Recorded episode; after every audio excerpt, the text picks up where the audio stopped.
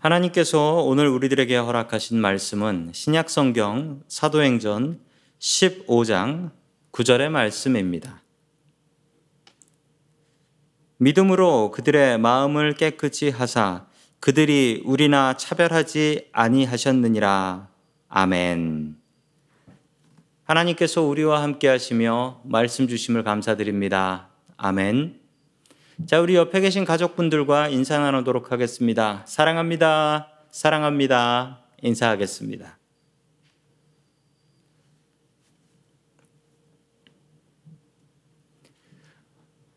지난 시간의 말씀을 계속 이어서 전해드립니다. 바울과 바나바는 1차 선교 여행을 잘 마치고 안디옥 교회로 돌아왔습니다. 잘 마쳤다고는 하지만 사건 사고들이 있었습니다. 이 마가 요한, 이 마가라고 하는 요한은 선교 여행 도중에 힘들다고 예루살렘 집으로 돌아가 버렸고 루스드라에서 전도하고 있었던 바울은 전도가 잘 되는 것 같더니 유대인들에게 붙잡혀서 돌에 맞아 죽게 됩니다. 유대인들은 돌로 쳐서 바울을 죽인 뒤 죽은 것을 확인한 뒤에 성 바깥에 갖다 버렸는데 죽은 것이 아니고 살아났다라고 이야기를 하지요.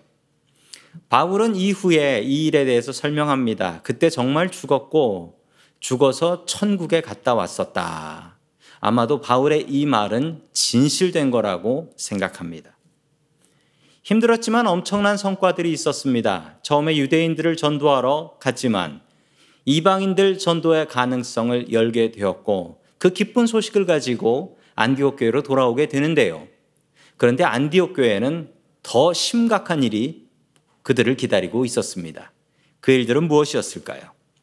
자, 첫 번째 하나님께서 우리들에게 주시는 말씀은 예수님만으로 충분하다라는 말씀입니다. 예수님만으로 충분하다.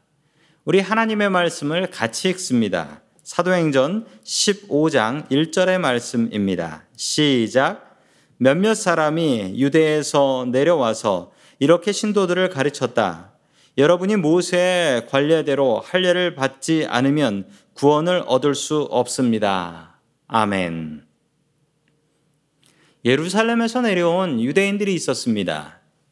이 사람들은 안디옥 교회 담임 목사였던 바나바와 그리고 부교역자였던 바울이 없었던 사이에 안디옥 교회에 와서 다른 복음, 거짓 복음을 가르쳤습니다. 그 거짓 복음의 내용은 할례를 받지 않으면 구원받을 수 없다라는 얘기였습니다.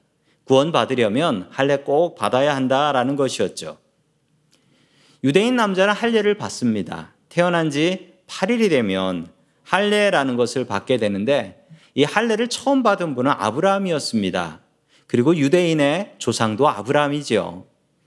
그래서 유대인들이 할례를 받는다라는 것은 나는 진짜 유대인이다라는 이야기가 되는 것입니다. 그렇지만 구원이 할례로부터 온다라고 한다면 이 할례는 여자분들은 받을 수가 없는데 그럼 여자분들은 구원받지 못하는 것일까요? 말도 안 되는 이야기입니다.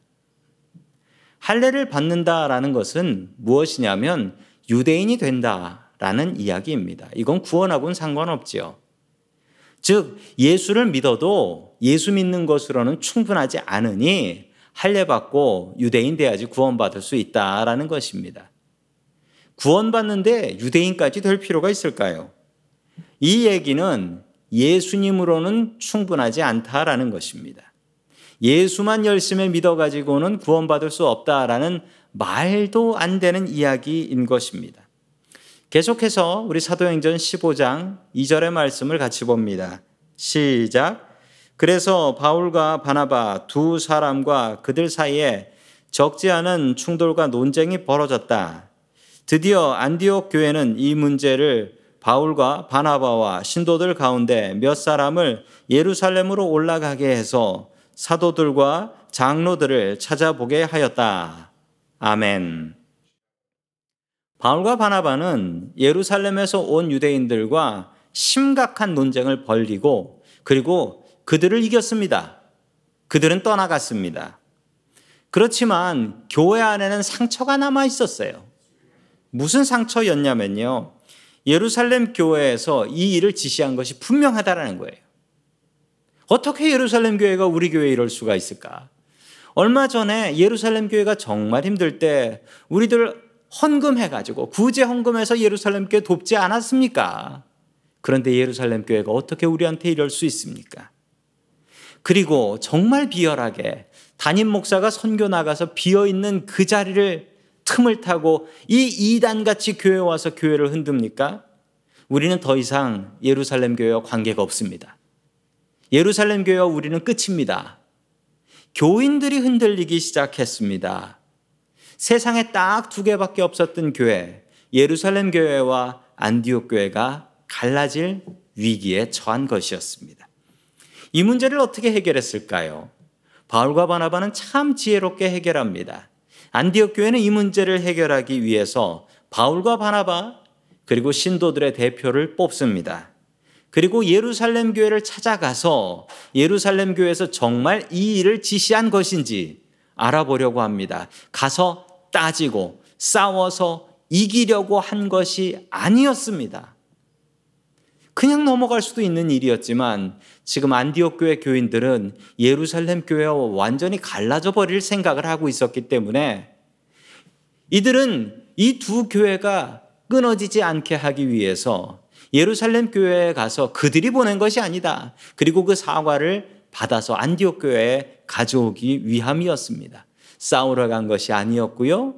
화해를 위해서 간 것입니다. 문제 해결을 하는 방법에는 여러 가지가 있지만 오늘 안디옥 교회의 방법은 정말 바르고 좋은 방법입니다. 직접 찾아가서 해결한 것입니다. 소문 듣지 마십시오. 소문은 소문을 만듭니다.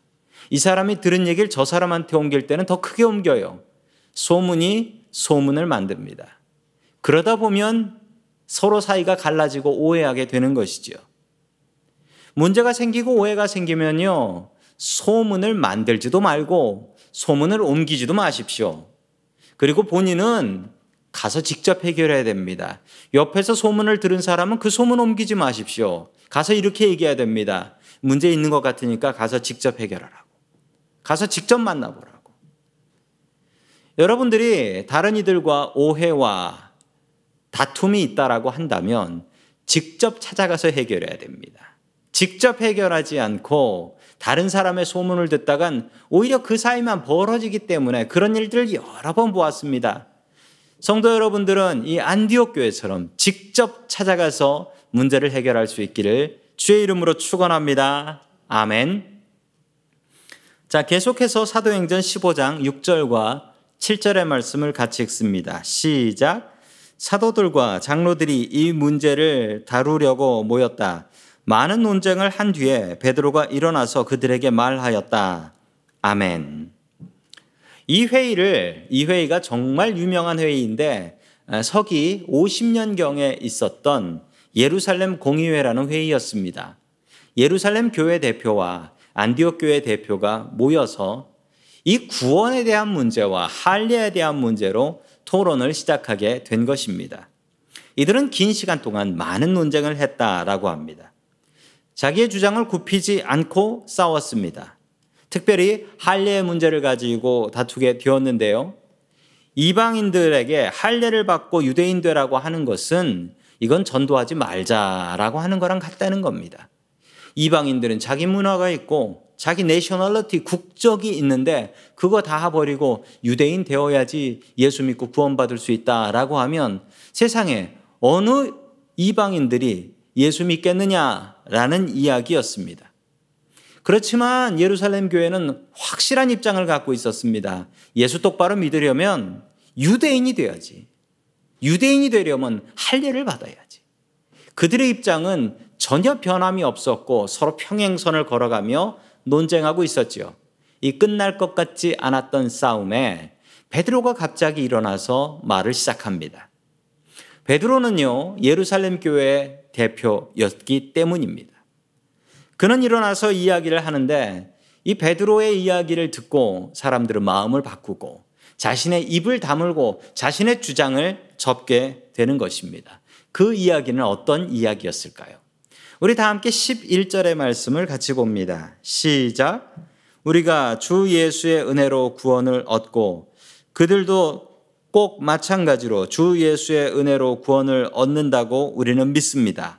그러자 온 회중은 조용해졌다. 아멘.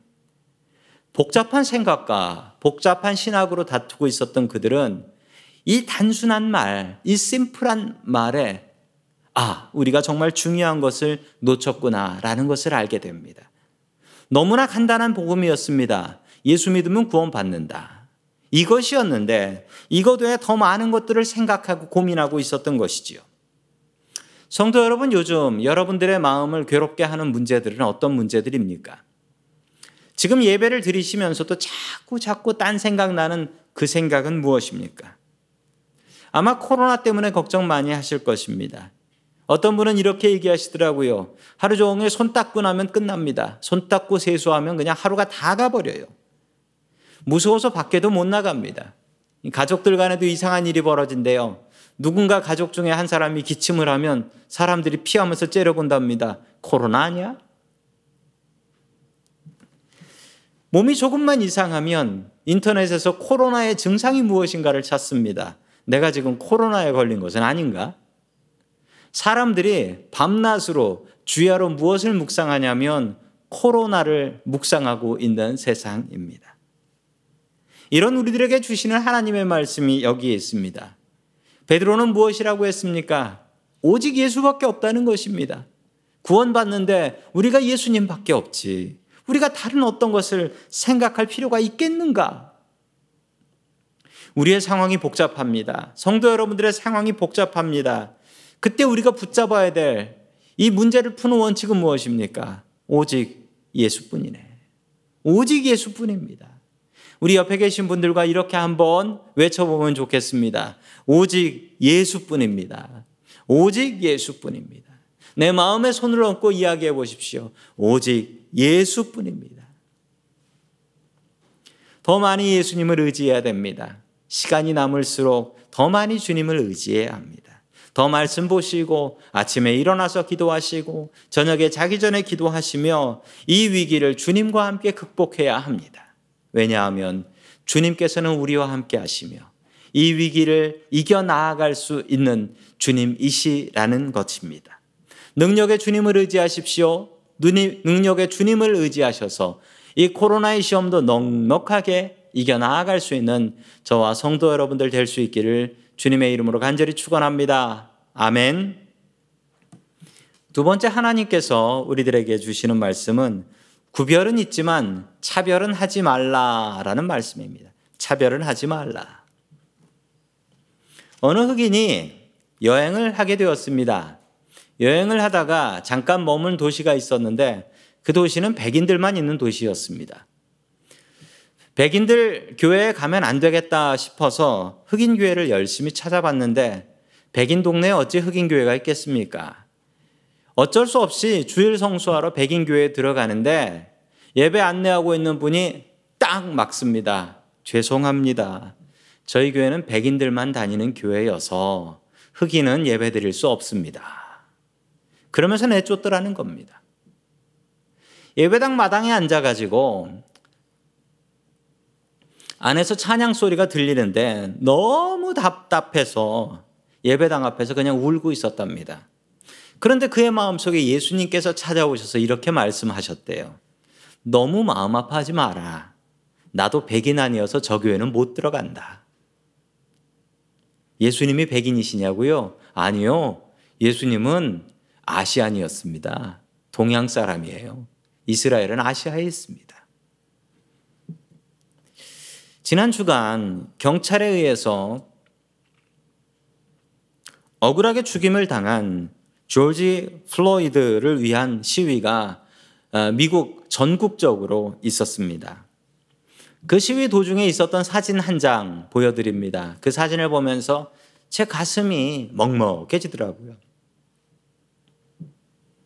어떤 흑인 아이 하나가 경찰 앞에 가서 무릎을 꿇었습니다. 손을 들고. 그런데 이 아이가 다칠까봐 백인 여자아이가 이 아이가 나가서 무릎을 꿇고 있으니까 그 앞을 자기가 가서 막아주고 있는 거예요. 자기는 백인이니까 안전하다는 거죠. 이게 우리가 해야 될 일이고 교회가 해야 될 일들이 아니겠습니까? 교회는 차별을 없애는 곳이 되어야 합니다. 그런데 교회의 역사를 살펴보면요. 교회는 차별을 없애는 곳이 아니라 차별을 만드는 곳이었습니다. 제가 어렸을 적에 들었던 설교의 내용입니다. 이거 완전히 잘못된 것인데요. 저는 그때 이 말씀 듣고 은혜 받았다니까요. 노아의 아들 중에 함이라는 아들이 있습니다. 이 아들이 있는데 이 아버지의 벗은 모습을 보고서요. 벗은 모습을 소문을 냈다는 이유로 노아한테 저주를 받습니다. 그리고 함의 후손이 아프리카의 흑인들이 되었다라고 합니다. 그래서 아프리카의 흑인들이 미국에 붙잡혀 가서 노예살이를 하게 된 것은 조상이 잘못해서 당연히 그렇게 된 것이고 성경에 예언된 말씀이고 성경이 틀린 게 하나도 없다라고 저 어렸을 때 설교 들었는데요. 제가 미국 와서 신학을 배우니까 이게 200년 전에 백인 목사들이 만들어낸 거짓말이더라고요. 이거 거짓말입니다. 또 잘못된 말씀이 있습니다. 유대인들이 예수님을 십자가에 못 박을 때 그 피를 우리와 우리의 자손에게 돌리소서라고 했었는데 그래서 예수님의 피값으로 유대인들이 2000년 역사 동안 그렇게 나라 잃고 고통을 당하고 학살을 당하고 죽어갔던 것이다. 이게 다 성경에 나온 얘기고 말 함부로 하면 안 된다. 저도 이 설교를 듣고 아멘 했었습니다. 그런데 제가 신학교 가서 배우니 이건 히틀러가 가르친 말들이고 독일 교회가 가르쳤던 이야기들이더라고요. 거짓입니다. 2000년 역사에 참 부끄러운 기록들이 있습니다. 인종차별을 없애야 되는 교회에서 인종차별을 만들고 다른 인종 죽이기 위해서 전쟁도 했습니다. 그것도 아주 오랫동안. 교황이 군대를 모아서 십자군이라는 것을 만들어 이슬람은 사탄의 자식들이니 거룩한 성 예루살렘을 전쟁에서 싸워야 된다. 그리고 이슬람 사람들은 얼마든지 죽여도 된다. 라고 가르쳤고, 많이 죽일수록 더 많이 구원받을 수 있다. 라고 가르쳤습니다. 참 부끄러운 교회의 역사입니다. 성경을 이용하는 사람들이 있습니다. 자기가 하고 싶은 일을 위해서 성경을 이리저리 이용하는 사람이지요. 속지 마십시오. 성경을 그대로 받아들여야지 성경은 절대 이용하면 안 되는 것입니다. 성경은 우리에게 무엇이라 가르치고 있습니까? 우리 사도행전 15장 9절의 말씀 같이 보겠습니다. 시작. 하나님께서는 그들의 믿음을 보셔서 그들의 마음을 깨끗하게 하시고 우리와 그들 사이에 아무런 차별을 두지 않으셨습니다. 아멘. 이 말씀이 우리에게 주시는 말씀입니다. 이 말씀은 우리에게 사람을 차별하지 말라라고 가르치고 있습니다. 유대인을 만드신 분은 하나님이시고 이방인을 만드신 분도 하나님이시니 어찌 유대인과 이방인을 차별하겠습니까?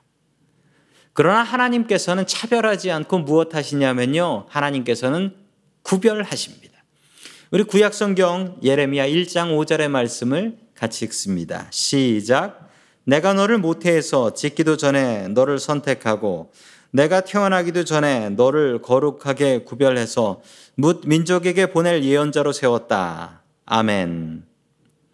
하나님께서 예언자 예레미야를 부르실 때 하신 말씀입니다. 하나님께서는 구별하십니다. 태어나기도 전부터 예레미야를 구별하셨다라고 합니다. 그럼 구별과 차별이 무엇이 다르냐고요? 비슷하게 들리지요? 구별은 다름을 인정하는 것입니다. 흰색과 검은색이 다른 것을 우리가 알고 이거는 희고 이것은 검구나 라고 이야기하는 것은 그건 구별입니다. 흰색하고 검은색을 구별하지 못하면 그 병원 가보셔야 돼요. 그 눈에 병 있는 겁니다. 이것이 구별입니다. 다른 것을 아는 것, 다른 것을 인정하는 것, 이것은 구별이에요. 그런데 차별은 다른 면이 있습니다. 차별은 흰 것과 검은 것이 다르다라는 것을 알고요. 흰 것은 좋고 검은 것은 나쁘다라고 거기에다가 가치를 등급을 먹이는 것을 차별이라고 합니다. 흑인을 만들고 백인을 만들고 동양인을 만든 분은 하나님이십니다. 하나님께서 만드실 때 백인이 훨씬 더 위대해 라고 만드시지 않으셨습니다. 하나님께서는 구별하기 위해서 만드신 분, 것입니다. 하나님께서는 구별하십니다.